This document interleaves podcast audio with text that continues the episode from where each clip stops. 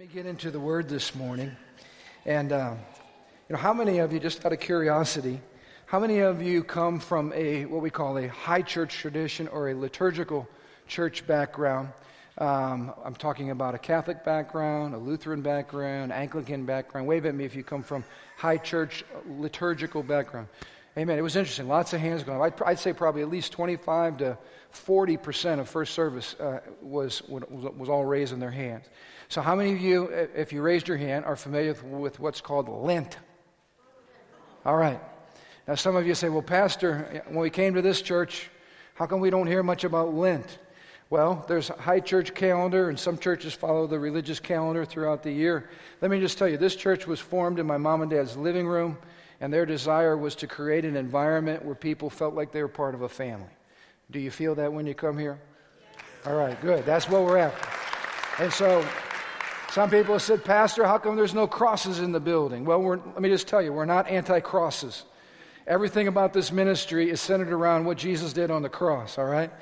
But we just don't have any on the walls or we don't have any, any stained glass or we're not against any of that stuff, just so you know. Ha- we're happy. We're not mad. We're not against any of that, all right? Um, but sometimes I don't talk about Lent because uh, it's just not part of our normal calendar. It's not something that, that we emphasize in that way. But how many of you know the spirit of Lent and the Lenten season is very, very important? And I was thinking as we talk about lifelines, this is, I think, our, our seventh or eighth week on lifelines. I wanted to put the whole Lenten season in context. And I want to give you, and this is something that should perk your ears up this morning. I want to give you a biblical lifeline that is designed to to destroy your greatest enemy. Anybody interested in that? The lifeline I'm going to give you is specifically suited, specifically designed to kill and destroy the greatest enemy that is assigned to your life, to destroy your life. This should, this should wake us all up. But before we get to that part, I want to lay some track this morning. You know, the word Lent literally means spring. And it's pointing to something that's coming 40 days from Lent. I think Lent officially started on Wednesday. Uh, it's 40 days leading up to the greatest event in human history. How many of you know the birth of Jesus is great, but it's incomplete? It's, it was the start. It's the resurrection of Christ which, uh, uh upon which our entire faith hinges. If Jesus is not risen, our faith is futile. So, how many of you know the resurrection is huge? And the purpose of Lent or spring or 40 days of focus on what's coming is to prepare our hearts to properly celebrate Jesus as Lord and King. Now, I realize it doesn't feel much like springtime. We just got our latest batch of snow. It's been gray, it's been dreary, and it will continue to be so as long as the favor of God is falling on Pastor Dick Bashta and answering his prayers. All right? So you might as well just have fun. But how many of you know the reason I love, you know, I got, we got a new friend here from San Diego. I was, I was razzing him before the service. You know, San Diego's boring. San Diego has, has one season. Beautiful. Who wants to live there? You see, here, here's my point.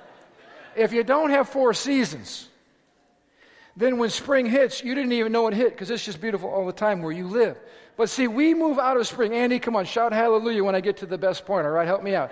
Andy's, Andy's a landscape guy.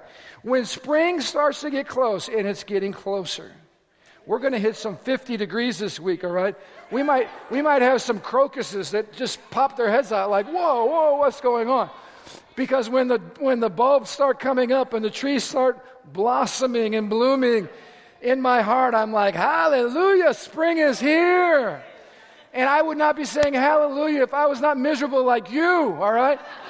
but we're moving out of one season into another season, and there's something exciting about that. The purpose of Lent is to tell you it's dark and dreary, but the one who raised from the dead has the power to resurrect dead things, which means there's hope for all of us that Jesus Christ can change us and transform us. That's the purpose behind Lent. It's to get you and I ready properly on the inside to celebrate Jesus and to get more of Jesus. And so I want to talk about a lifeline today that really leads us into a practice of, of biblical self denial with the purpose of sharpening our affections for Jesus. How many of you know there should be nothing we do that's, quote, religious that doesn't serve the purpose of causing our passion for God to increase? And let me just give you an example while, while I'm on this. How many of you, let's take baptism for instance. Some of you were raised in church cultures where baptism was a big deal, um, but depending on whatever age you did that or whatever experience it was, this is what they taught you. As soon as you're baptized, you're good to go. It didn't matter if you lived like the devil. It didn't matter if you had no idea what was going on. It didn't matter if there was not one ounce of faith in Jesus or passion for God in your heart. As long as you got wet, baptized, you're good. I mean, you know, that's not true. If there's no faith in the act, then you just took a bath. I'm not trying to be cute, I'm just trying to be real. If there's no faith in the act, there's nothing magical about getting water put on you, even if it's done by a quote religious person. There's nothing magical there. Baptism is you understanding that you have been buried with Christ and risen again, and is a public identification of you following Jesus and surrendering your life to Him so that everybody in the room can see. It means you're not ashamed of the gospel. Let me share something else.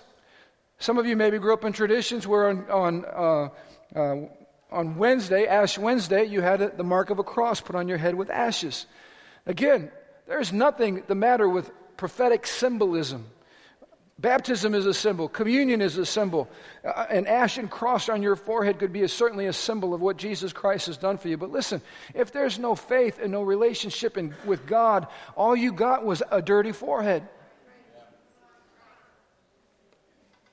Because here's what Jesus taught it's not the external stuff that matters, it's the internal transformation of the heart. And there are external things that can happen that serve to transform us on the inside. But Jesus isn't interested, he never has been interested in outer expressions of religion that don't do anything to awaken our hearts for him.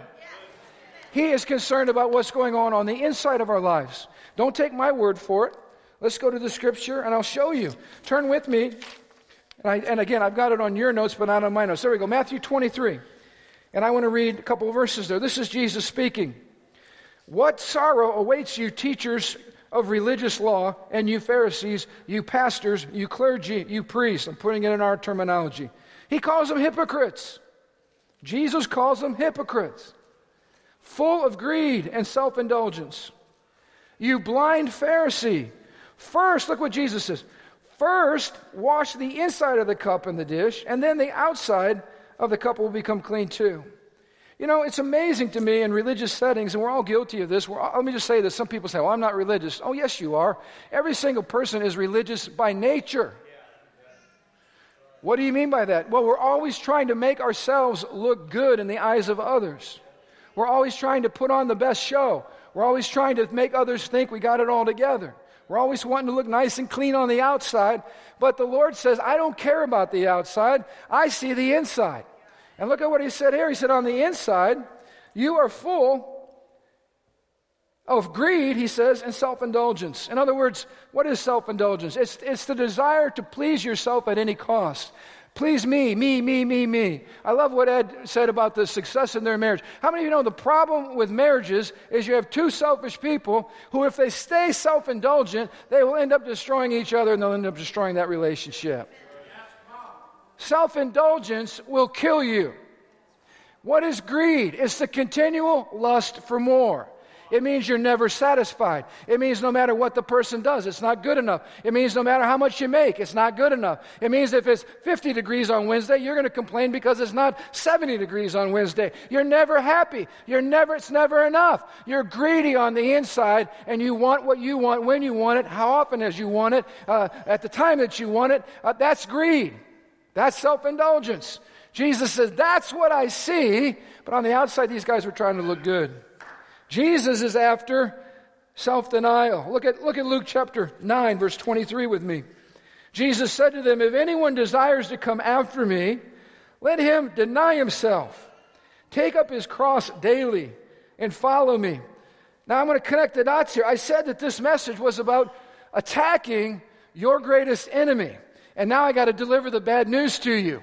Who is your greatest enemy? You are your greatest enemy. You are your greatest enemy. You are the one that you have to deal with. Am I speaking to the right crowd? I am my greatest enemy. I know it. Because I know what's in my heart, just like you know what's in your heart. Jesus said, if you will not deny yourself, if you will not take up your cross personally, meaning your instrument of death, death to what? Death to yourself, death to selfishness, death to your old life, death to your old ways of thinking. If you will not take up that cross, you cannot follow me, which means you can't be religious and not have internal transformation and be a follower of Jesus Christ. It can't happen. The cross will kill everything that fights against the lordship of Jesus in your heart. That's the nature of the cross. And Jesus said, unless you're willing to deny you, stop being selfish, stop living for what you want, Get outside of your world. Start living for other people. Start living for the glory of God. If you cannot do that, he says, you can't follow me. That's, those are some pretty strong words, aren't they? Listen to what Paul said in 1 Corinthians 9 25 through 27. Should be on the screen for you. All athletes are disciplined in their training. They do it to win a prize that will fade away, but we do it for an eternal prize. So look what Paul says I run with purpose in every step. I'm not shadow boxing. I'm not playing around boxing shadows. I'm fighting a real enemy. I'm not shadow boxing. I discipline my body like an athlete, training it to do what it should. Otherwise, I fear that after preaching to others, I might be disqualified myself. In other words, after me standing up here preaching the gospel to you, if I don't discipline me and don't lead me and don't take care of me, the day will come when I'll be preaching one thing and disqual- being disqualified because I'm not living what I'm preaching. What a tragedy. How many you know that, by the way, the devil loves that? He loves that the bigger the mouth, the greater the fall. The bigger the mouth, the greater the fall. The bigger the platform, he loves to pull the rug out, doesn't he? So that leaders can be a public, you know, laughing stock, so that the church can get a black eye. But there's a different black eye. I want to show you this in this verse. This is amazing. The literal translation of verse 27 in the Greek is this Paul says, I give my body a black eye and I make it my slave. What does he mean? This is so good. Have you ever had your flesh throw a pity party? Paul says, Shut up, bam! Punch, punch your flesh in the face to where your eyes swollen and say, Shut up! You're not in charge of my life. Pastor, who are you talking to? It's my spirit, man, talking to my flesh. I just shut it up. I just reminded it it's not in charge. You know how to do this because your mom or dad gave you this speech before when you were little. Hopefully, they didn't punch you. I'm not suggesting that, but I've had a lecture or two where my parents let me know nicely excuse me, you're not in charge. You're eight years old. Shut up. No, they didn't say that, but you get the point. You get the point. Paul says, and anybody, anybody in this room that's ever trained, you work out hard, you get up the next morning, your body is killing you, and your coach is saying, see at practice, and you're like, you got to be kidding. Because your flesh, listen to me, your flesh will always take the path of least resistance. Your, your flesh will never sacrifice on its own. Your flesh will, as soon as there's pain, I quit. Your flesh, if, there's, if it's an uphill battle, you're not doing it. If it's downhill, that's cool. If you can, if you can be as lazy, and, and am, I ta- am I talking to the right crowd? I'm talking to you about spiritual disciplines, and the Lord just said to me about at week seven or eight now into this lesson, He said, You know what? If you don't deal with people's flesh, you're just preaching to the wind. Get up early and read your Bible. The alarm goes off. What did Pastor say? You ain't getting out of bed. You know why? Because you're carnal. I'm, I am too, by the way. I'm not pointing my finger. Hey, let's make time to pray. Oh, man, little old busybody me. I, I don't get any time. Yeah, because your life's all full of you. You're selfish. You won't pray. Let's meditate on the word. Are you kidding me? You don't meditate on anything. You're just an action figure. Why? Because life's all about you. Can you see the problem here? We're not going to do anything that's good for us unless we're willing to, first of all, make some room for God. We've got to get our flesh out of the way. Now, I just need to parenthetically say something here. Last week, I challenged you to listen to God. Okay? How many of you know that I kind of set you up a little bit too because every day, if you just read your Bible, you'll hear God's voice. People say, I never hear God's voice. Read your Bible. God is talking to you. It doesn't have to be mystical, but how many of you also said you're full of the Holy Spirit? And if you read the Bible and you talk to God, He talks back. Now, I have to warn you because I'm setting you up for great attack when I tell you that. I'm telling you that every person in this room needs to hear God's voice. And I don't know if any of you saw what happened to Vice President Pence this week. He was on that, well, he wasn't on, but you know that crazy show with all the most left wing wacko ladies? They all get together and share their incredible wisdom. I hope none of you are watching that because brain cells die by the second when you watch that show. Um, but Joan Behar, or Behoy or Jezebel or whatever, I don't know what She accused Vice President Pence of being mentally ill because he claims to have a personal relationship with Jesus and he hears God's voice. And Monica, I think it was on your blog. I'm, I'm going to really go off on some stuff here, okay? Because we do have a de- national debate on gun control right now, in case we haven't, haven't noticed that. But this is interesting. Somebody came out with this brilliant idea, and I believe Monica pointed it out, that if you're mentally ill, you should not be able to purchase a gun. That means the Vice President of the United States, who's a Christian, should not be uh, able to own a weapon. How many of you know it's better to deal with what's going on in our hearts than make stupid laws that, to, under which every Christian who hears God's voice will now be considered mentally ill? I think I would rather have revival in America where everybody gets to hear God's voice and, and we appreciate it, rather than letting some wacko lady suggest that because you have a relationship with God that you're mentally ill. But I'm telling you, spend time with God, spend time hearing His voice. You'll never have an appetite for God until you allow your appetite for yourself to shrink, to be slain, to be put to death. How do you do that? Pastor, how do you do that? First of all, let me I want to go to one other passage, a couple of passages. First of all, how many know if you ever aspire to spiritual leadership, and you all should, one of the qualifications listed is self-control. The greatest person you have to bring under discipline is you. And I just want to say this a person who's out of control has no authority to speak into anybody else's life. A person who's out of control has no authority to speak into somebody else's life. You must master yourself first. You must be mastered by the Lord first before you'll ever hope to lead. Check this out. Turn with me to Acts 24 25. This is the Apostle Paul given the opportunity to speak before Felix, who's the Roman governor. Felix is as pagan as they come. He doesn't know God from a hole in the ground. And Paul has an opportunity, rather, to speak to him. What would you say in that message? This is Paul's message to a pagan government official. He, now, as he reasoned about righteousness, self control, and judgment to come, Felix was afraid. And he answered, uh, Go away for now, and when I have a convenient time, I'll call for you. Let's break this down. What was Paul's message? He talked about righteousness or holiness. He talked about self control. How many of you know pagan government officials aren't known for their self control? But then he added the exclamation point the judgment to come. I hope, as part of your discipline, you guys are thinking about what's to come. Thinking about heaven and thinking about the new earth should be an amazing source of inspiration to you. And thinking about the shortness of life and control, issues like holiness, righteousness, self control, when you put eternity in perspective, it should wake you up. And, and, and, here's what should happen Do I really want to be controlled by this thing in light of eternity? Do I really want this to, to push Jesus out of my life in light of eternity?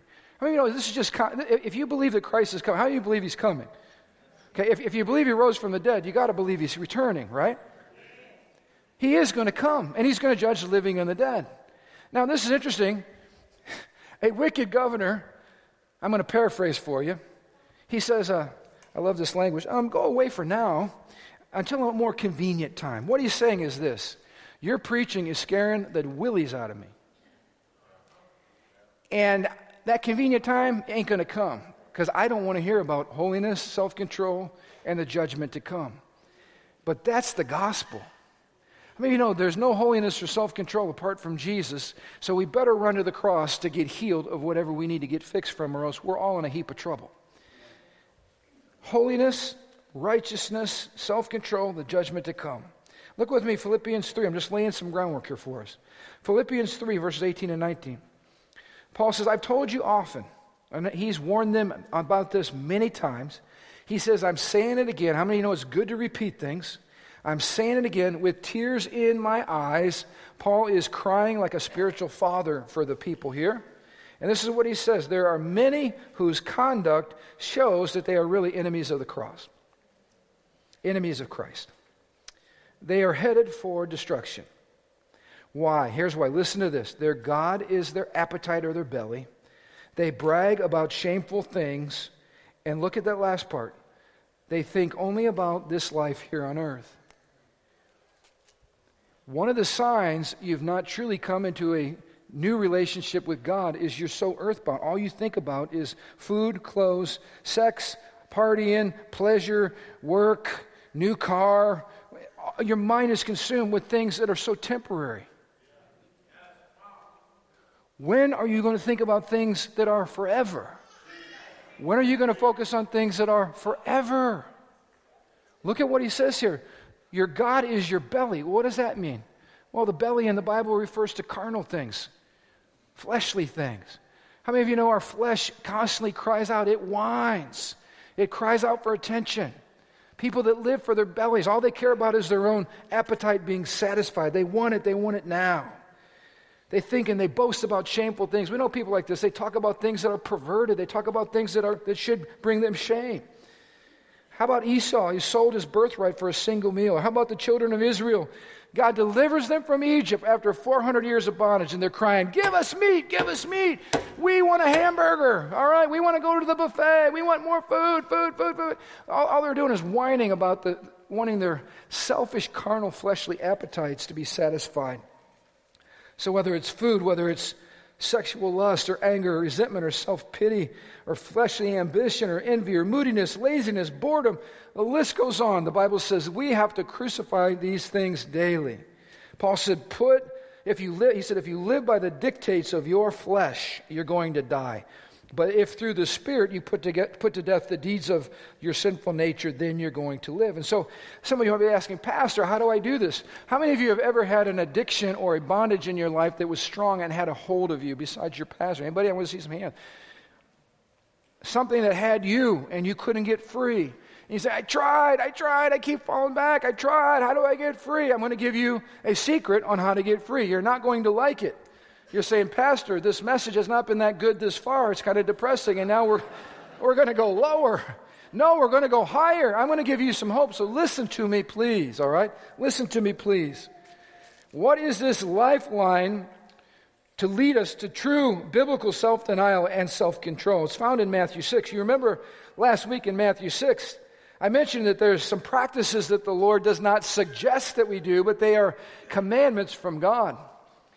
One of those commands or duties is found in Matthew 6 6. That's where we were last Sunday.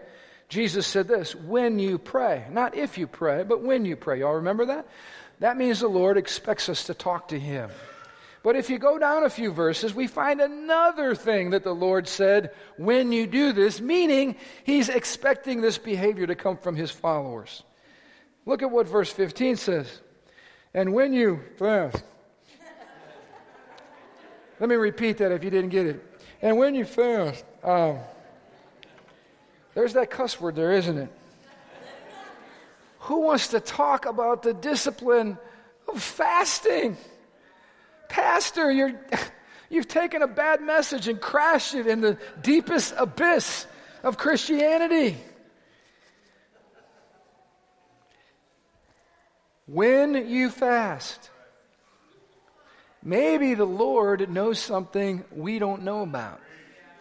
Because, how about this?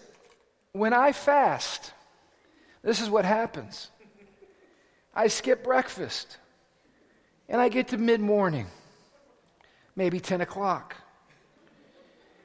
My flesh is going, I want food and I want it now. Anybody know what I'm talking about? And then it gets stronger. And then it adds the echo chamber of the growls from your stomach. And then you're, you're like at work and somebody goes, Was that you? They thought like you broke wind or something like that. Oh, no, you. Oh, no, no, no. It was my stomach. It was my, my stomach's growling. I just have to, I got to tell a story here. Honey, can I tell our story? Okay. We did a marriage, we did a marriage thing just Friday night up at Pastor Chuck Vissam's church, Whole Life Church. It was great. And Pastor Chuck said, you know, hey, we're just look, it's a, it's a relaxing night. We're going to have some food. And he wanted Marion and I just to be fun and lighthearted. Well, you know me, I'm Mr. Fun and lighthearted. I mean, I am preaching about fasting and self denial today. So if that gives you a hint, this was out of my league. I'm thinking, fun. I should have had Uncle Brent come along for this, for this message. He could have brought the whoopee cushion. We'd have a great time. All right, anyway. So, right before dinner, right after dinner, actually, or actually in the process of dinner, Marion is next to me. We're sitting with the pastor and his lovely wife she gets overcome with a sneak up from behind sneeze. And you know, she's got couth. She's a, she's a, she's a class act, all right? She's not going to look at the pastor's wife in the face and blow everything up.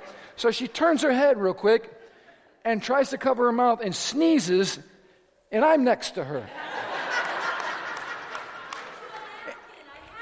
yeah, she had a napkin, but it was not properly placed. I felt like my face got hit with a shotgun blast. and then the worst part happened. Right stuck in the middle of my forehead is a piece of corn.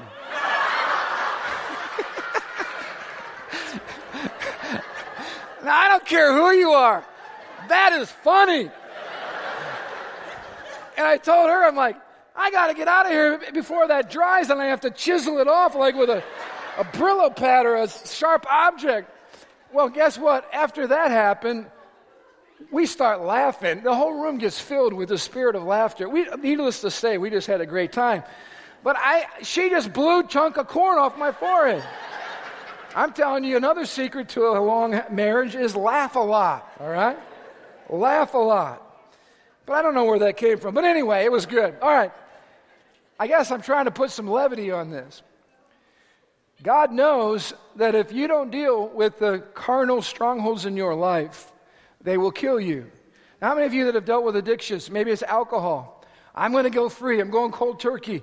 You push away the liquor, and your body starts screaming and throwing a temper tantrum. You know what I'm talking about? Get me a drink. Some of you have been addicted to drugs, same thing. Man, I got to get high. I got to get high. Some have had sexual addictions. Some of you have had pornographic addictions, and you feel the draw pulling you back. I'm telling you, listen to me. Paul said this with tears coming down his face. Those addictions and those draws and those, those, those strongholds in you will kill you. They will kill you. Paul says, I'm not boxing at the wind. I'm fighting a real enemy that will destroy me. I have to give it a black eye, or it's going to give me a black eye.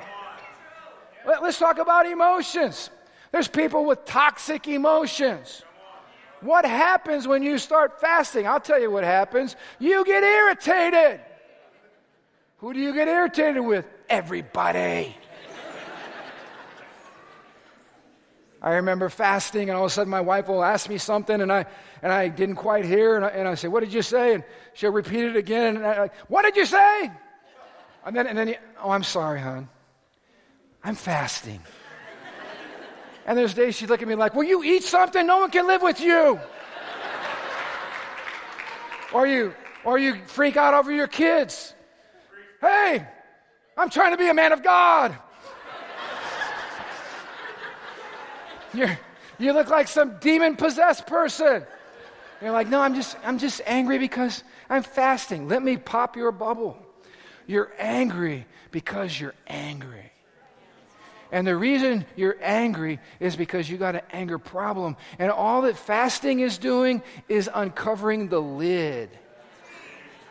See, fasting is, is fasting shows you what's really inside of you. You take away a little food from us. No, no food for you. We turn into demonized freaks. Some of you are laughing. You know what I'm talking about. You were one of, it's like invasion of the body snatchers. You want to kill people. All because you can't eat a peanut butter and jelly sandwich. Are you serious? We're that pathetic. See, you take away a little food for a little time, and all of a sudden, what bubbles to the surface is all the garbage inside of our lives. Any of you ever have your TV breakdown during football season? You start having cold chills. You might have an idol there. I don't know, just possibly. I'm just dealing with my own idols. See how here's my wife can never make me get angry. My wife just helps show me what makes me angry. See, my wife, she told me this. We, had, we did this little, you know, get to know you exercise with couples, and, you know, Marion confessed, okay, I'm the one that has a hard time being on time. True. I'm the one that's passionate about being early. Can anybody anticipate a problem? So I learned in the early days of my marriage that when you're late to wherever you're going and your wife is still getting ready in the house, you do not do this.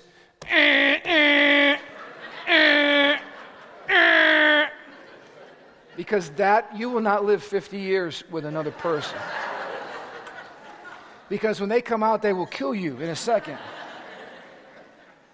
I also learned, I'm getting really smart.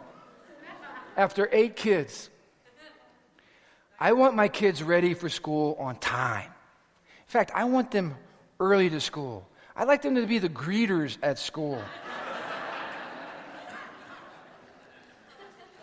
Yo, gang, get out of the bathroom. Who's in the shower? You got five minutes. Get out of the shower. Who's still in bed? Someone's in bed? You got to be kidding me. Someone's still in bed? And I'm, I am going, this is how I start my day. this is psycho. All because I don't want my kids to be late from school.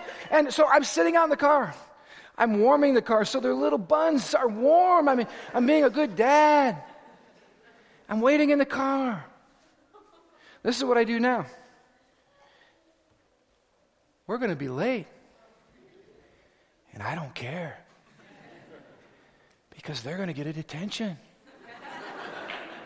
And I don't care. Because I am not going to sit in this car and have a stroke over people. So I, I turn on Christian music.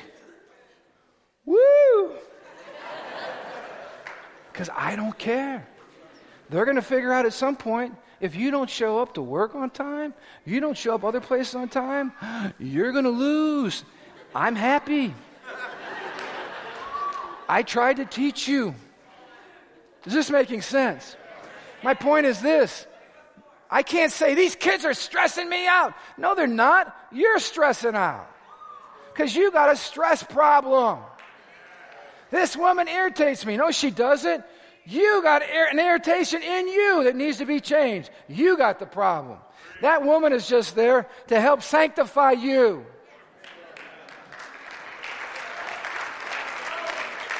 Oh, this is some good stuff, David.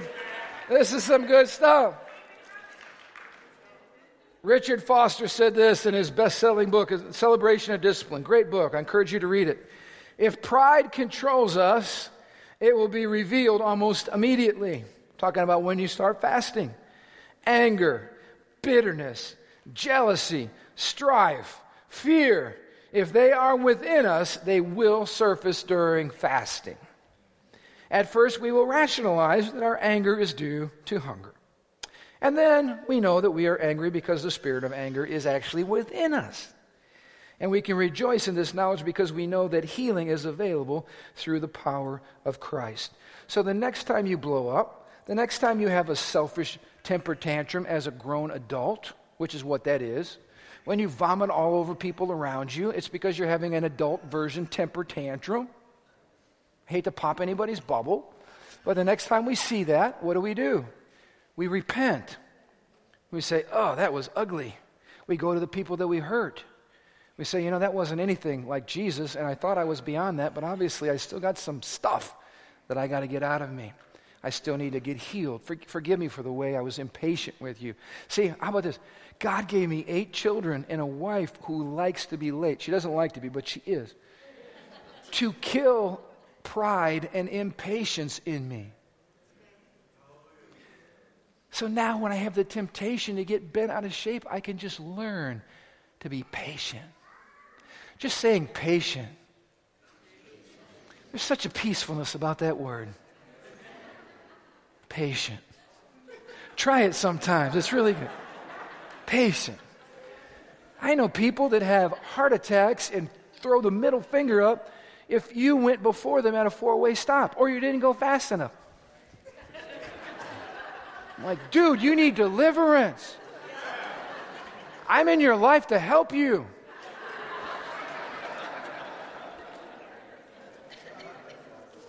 Let me in with this. Hey, I figured this. If we got to talk about fasting, of all things, we might as well have some fun with it. Are you all having fun yet? Okay, but now I'm going to challenge the snot out of you, all right? Because it doesn't do us any good to talk about it. What I'm telling you, I've been challenging you every week to do something, not to think about it, to actually do it. Here's my double dog dare you challenge this week. I want you on one day to push away three squares. No breakfast, lunch, or dinner. I, I just felt the Holy Spirit show up, all right? I don't want you to go on a hunger strike. I want you to spend the time that you'd spend eating or at a meal with Jesus, doing the seven other weeks of things I've been trying to teach you. And I want you to be in touch with what's coming out of you you might get a headache. That might be your body telling you that 16 cans of Coke or Mountain Dew is probably not good every day before lunch. You might be having withdrawal symptoms. You might find that you're very irritable. You're very irritable. You're actually angry and impatient and bitter as well. Sorry for the revelation. But what do you do then? You take it to the Lord. And you say, Lord, get that out of my heart. You know what's going to happen? You're going to, you're going to get some major revelation of, of who you are, where you're at. And this is the cool thing God uses this as a catalyst to launch us into Christ's likeness. He uses this to pour gasoline on our affections for God. And here's what you do when your stomach is growling, punch it in the face, say, Shut up, and this is what you say my hunger for Jesus is greater than my hunger for food. My need, my need for the presence of God is greater than my need for that meal. And you just say to your stomach, whoa you just say, stomach, you keep singing for the glory of God. You're, you don't exist. I don't exist for you. You exist for me and for the glory of God. You're not in charge. He's in charge. You just keep singing. It's beautiful. Oh, beautiful. Bring me another verse 2. Bring me another verse. You're, you, you mock your flesh because your flesh is not supposed to be in charge. You're in charge. The Holy Spirit's in charge. You have self control. You're led of the Holy Spirit. You operate in the fruit of the Holy Spirit, and you're not a victim of circumstances like the Three Stooges, all right? You're not a victim of circumstance. You're a person under the control and power of the Holy Spirit. Now, I just got to share this one last thing. You know, how many, any, any Methodists, anybody come out of Methodist background in this room? All right, good old Lynn, good old Methodist. How about one of the champions of Methodism?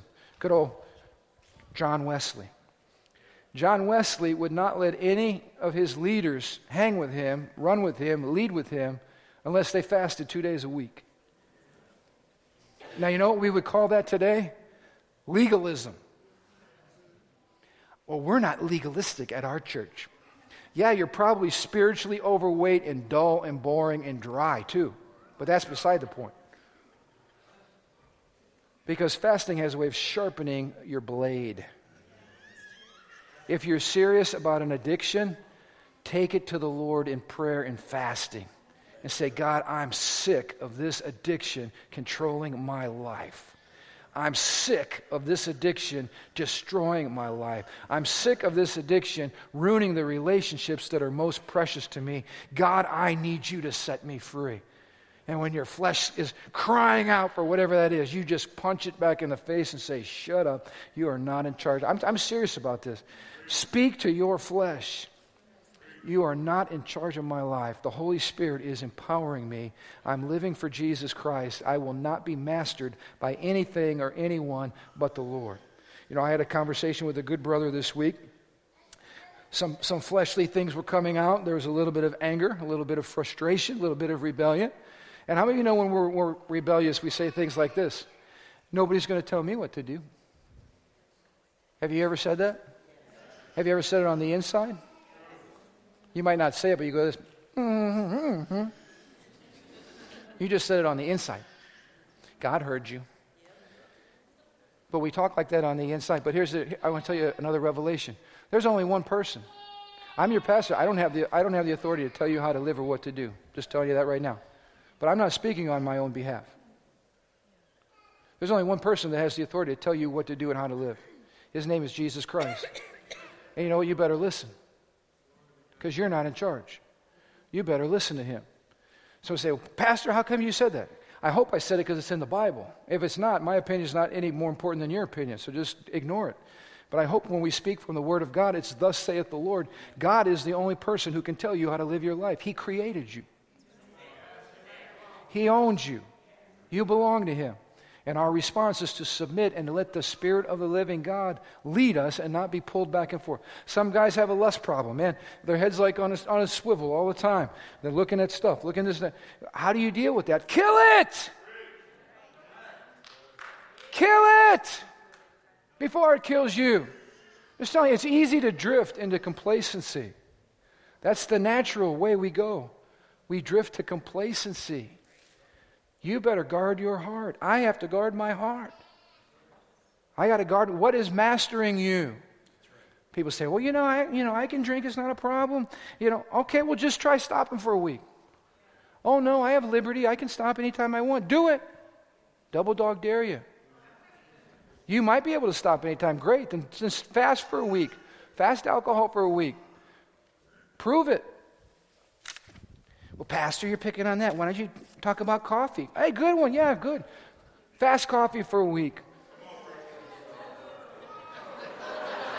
Not that! No! See, I have this theory that when Jesus was preaching in the temple and the demons manifested, that's exactly what he told them to do. Put away coffee from among you.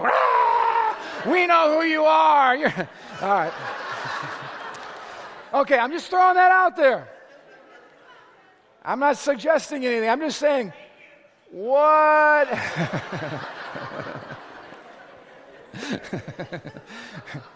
what is it that has you? That's the question. Unless you're so cocksure that you got it by the tail, you never know you have anything by the tail until you willingly say, you know what, I'm going to push this aside. Not just to push it aside, but I'm going to push it aside for more of Jesus. I'm going to push legitimate pleasures aside for maximum pleasure in God. Last comment. I think this is my third lie. I, I shared it with first service. See, you're like uh, it irritates me. It irritates me when pastor says last comment. And that's the fifth comment he said.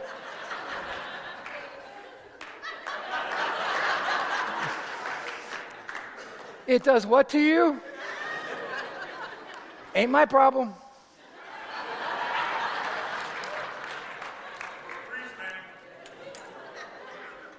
Ain't my problem. Let me just tell you one last thing. This, this is the good news. This, this puts the smile on our face, Dave. if you can't get happy with corn on your forehead, this will make you happy. the Lord never asks us to give up anything in terms of denying ourselves so that we get less. Whatever He asks us to release to Him on the other side of that act of obedience is always more. Everybody say more. More. more. You never get less when you get more of God. You always get more. We need to take this term self denial and turn it into one of the most exciting words in our vocabulary because self denial means pushing away of the thing that wants to kill me and embracing more of God who wants to bless me. Isn't that good? Fasting is just saying, pushing away food, I'm saying, I don't want to be controlled by anything but the power of the Holy Spirit. That's a good thing to do on a regular basis. So when you pray, when you fast, next week we'll talk about the third when you in Matthew 6. But go ahead and stand to your feet. I want to pray with you this morning. If you have, I want to have our leadership team come up here. If you have a, an addiction stronghold thing in your life that you need some freedom on, you know what? One of the greatest things you can do is just open your mouth and say, I got a problem with this. Will you pray for me? That's powerful. Confession is powerful. Bring it to the light. Let some of our leadership team stand in agreement with you, okay?